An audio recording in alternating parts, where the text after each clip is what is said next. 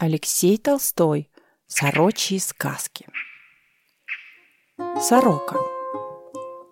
За Калиновым мостом на малиновом кусту калачи медовые росли, да пряники с начинкой. Каждое утро прилетала сорока белобока и ела пряники. Покушает, почистит носок и улетит детей пряниками кормить. Раз спрашивает сороку синичка-птичка – Откуда, тетенька, ты пряники с начинкой таскаешь? Моим детям тоже бы их поесть охота.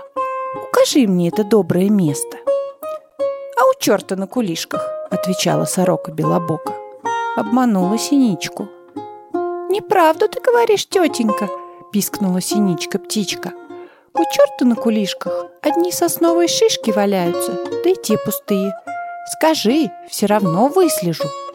Испугалась сорока белобока, ожадничала. Полетела к малиновому кусту и съела и калачи медовые, и пряники с начинкой. Все дочисто. И заболел у сороки живот. На силу домой доплелась. Сорочат растолкала, легла и охает. «Что с тобой, тетенька?» – спрашивает синичка-птичка. Или болит чего?» «Трудилась я, — ухает сорока, — истомилась, кости болят». «Ну, то-то. А я думала другое что. От другого, чего я средства знаю, трава сандрит, от всех болестей целит». «А где сандрит трава растет?» — взмолилась сорока Белобока. «А у черта на кулишках», — ответила синичка-птичка, крылышками детей закрыла и заснула. «У черта на кулишке одни сосновые шишки», — подумала сорока, да и те пустые. И затасковала. Очень живот болел у белобокой. Из боли до тоски на животе сорочем перья все повылезли. И стала сорока голобока от жадности.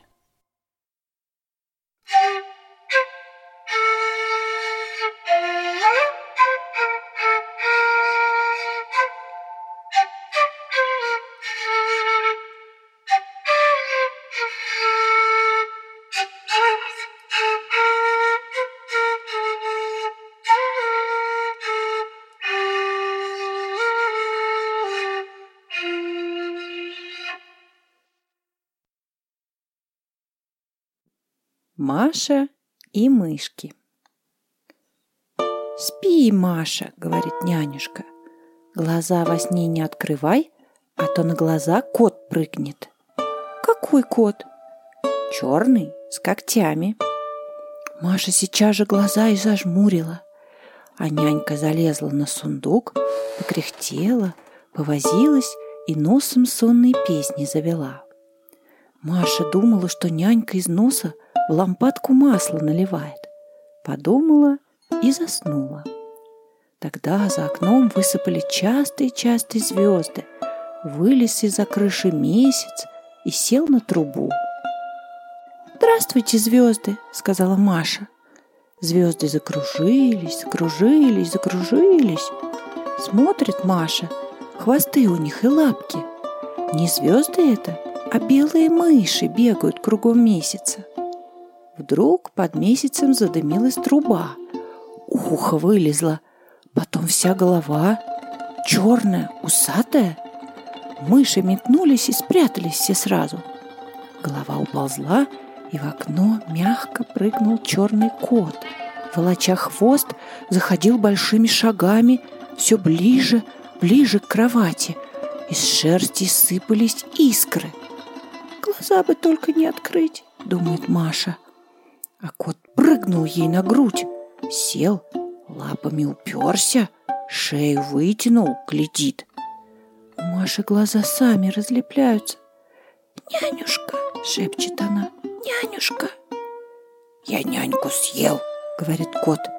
«Я и сундук съел!»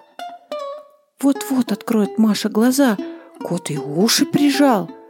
Да как, чихнет Крикнула Маша, и все звезды мыши появились откуда ни возьмись, окружили кота. Хочет кот прыгнуть на Машины глаза. Мышь во рту. Жрет кот мышей, давится, и сам месяц с трубы сполз. Поплыл к кровати, на месяце нянькин платок и нос толстый. «Нянюшка!» – плачет Маша. «Тебя кот съел!» И села. Нет ни кота, ни мышей, а месяц далеко за тучками плывет. На сундуке толстая нянька выводит носом сонные песни. Кот няньку выплюнул и сундук выплюнул, подумала Маша и сказала. Спасибо тебе, месяц, и вам, ясные звезды.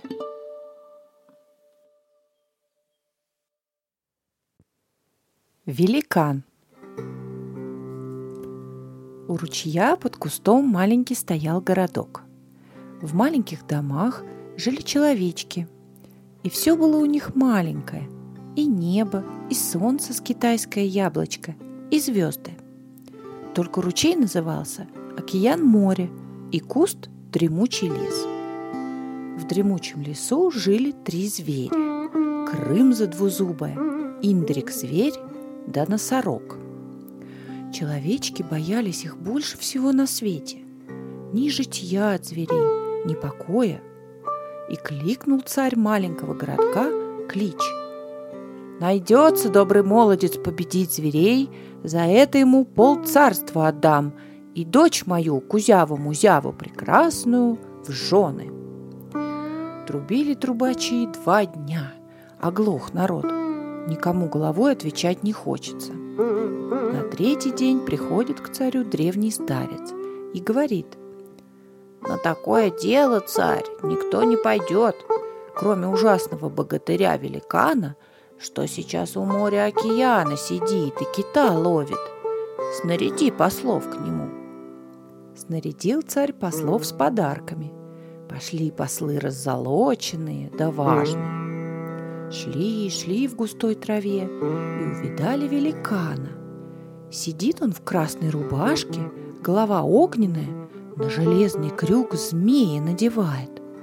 Приужахнулись послы, пали на колени, пищат. А тот великан был Мельников внучонок, Петька рыжий, озорник и рыболов. Увидал Петька послов, присел, рот разинул. Дали послы Петьке подарки. Зерно маковое, мушиный нос да сорок алтын деньгами. И просили помочь. «Ладно», — сказал Петька, — «ведите меня к зверям». Привели его послы к рябиновому кусту где из горки торчит мышиный нос. «Кто это?» – спрашивает Петька. «Самое страшное, Крымза двузубая!» – пищат послы. Мяукнул Петька по кошачьи, мышка подумала, что это кот, испугалась и убежала. А за мышкой жук топорщится, боднуть норовит рогом. «А это кто?» «Носорог», — отвечают послы. «Всех детей наших уволок». Петька за спину носорогу ухватил, да за пазуху. Носорог царапался. «А это Индрик-зверь!» — сказали послы. Индрик-зверь Петьке на руку заполз и укусил за палец. Петька рассердился. «Ты, муравей, кусаться!» И утопил Индрик-зверя в океан моря. «Ну что?» — сказал Петька и подбоченился. Тут ему царь и царевна Кузява-Музява прекрасная, и народ бух в ноги. Проси, чего хочешь. Поскреб Петька стриженный затылок. А вот когда с мельницы убегать буду, так поиграть с вами можно? Играй далеконечко, пискнул царь. Да уж не обижу. Перешагнул Петька через городок и побежал рыбу доуживать а в городке во все колокола звонили.